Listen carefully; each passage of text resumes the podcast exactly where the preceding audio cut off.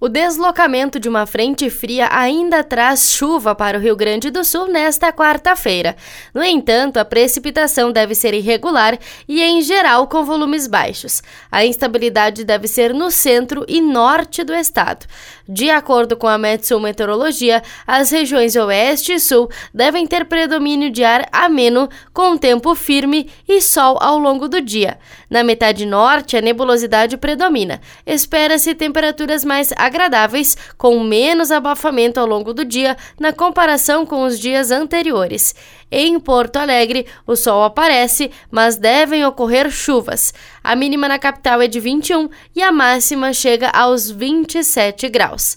Já na Serra Gaúcha, as temperaturas variam entre 14 e 22 graus, também com previsões de chuva.